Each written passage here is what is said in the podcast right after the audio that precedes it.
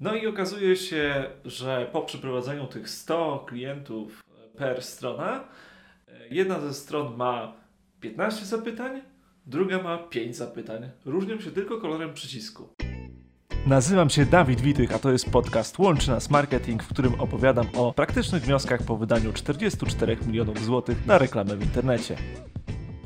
W tym odcinku postaram się zdradzić sekret zyskownych kampanii reklamowych – testy AB. Otóż czym są testy AB?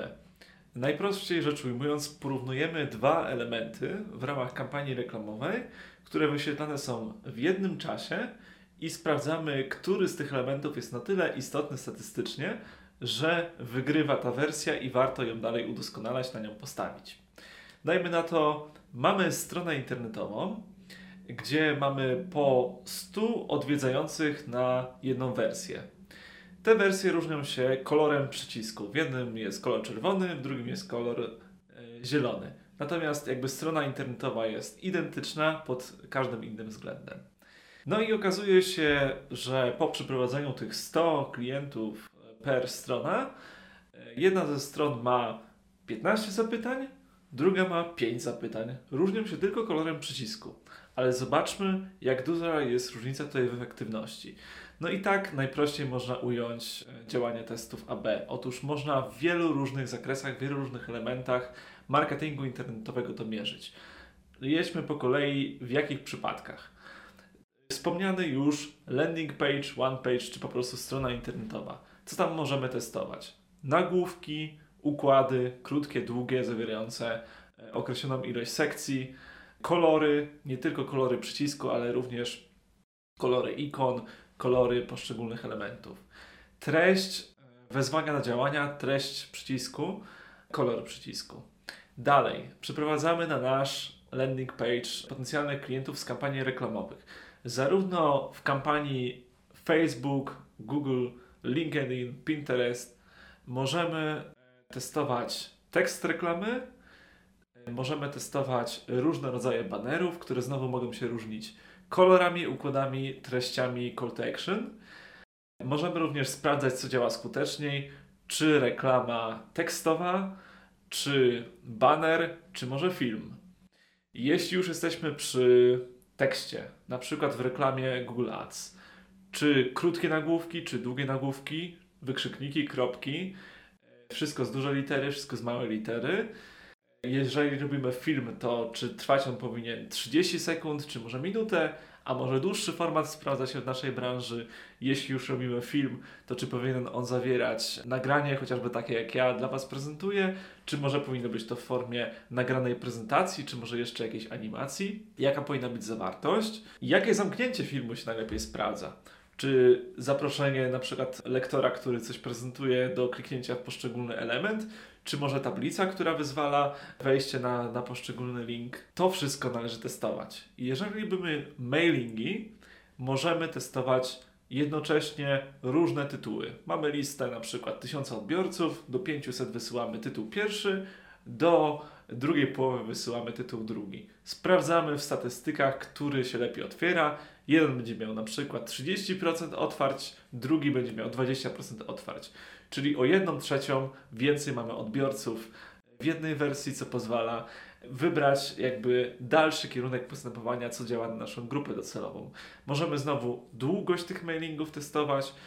Bardzo ważny element to call to action znowu, czyli czy to ma być link, czy to ma być wstawiony przycisk. Jeżeli przycisk, to jaki kolor powinien zawierać. Jeżeli link, to jaką treść powinien zawierać. Oczywiście w przycisku z kolorem też jaka treść, czy z wykrzyknikiem, czy bez. Jeżeli robimy również mailing, to warto zdecydować, czy to powinna być forma graficzna, czy tekstowa, czy może robimy to w formacie pół na pół. Trochę zdradziłem w tym odcinku, jak od kuchni wygląda prowadzenie optymalizacji kampanii w formie testów AB u nas w usługach reklamy internetowej. Jednak jestem pewny, drogi słuchaczu, że jeżeli chociaż połowę wdrożysz z tych rzeczy, które przed chwilką wymieniłem w swojej kampanii, to zobaczysz, jak bardzo istotne to jest, aby w jednym czasie testować różne wersje. Otóż jeżeli my robimy na przykład reklamy w Google Ads, minimum 3 wersje Testujemy w różnym czasie copywritingu na przykład. I dopiero po zebraniu dłuższego okresu czasu, tutaj jakby timing jest również ważny, aby na przykład takie testy robić w skali systematycznej, tygodniowej, dwutygodniowej, miesięcznej, zbierać odpowiednią ilość informacji, no jakby podejmować decyzję, która z tych wersji najlepiej się sprawdziła. Pamiętajmy, że zmieniamy tylko jeden element, czyli jeżeli robimy 3 równocześnie wersje reklamy Google Ads, to powinna się na przykład różnić jedna linijka tekstu, którą sprawdzamy.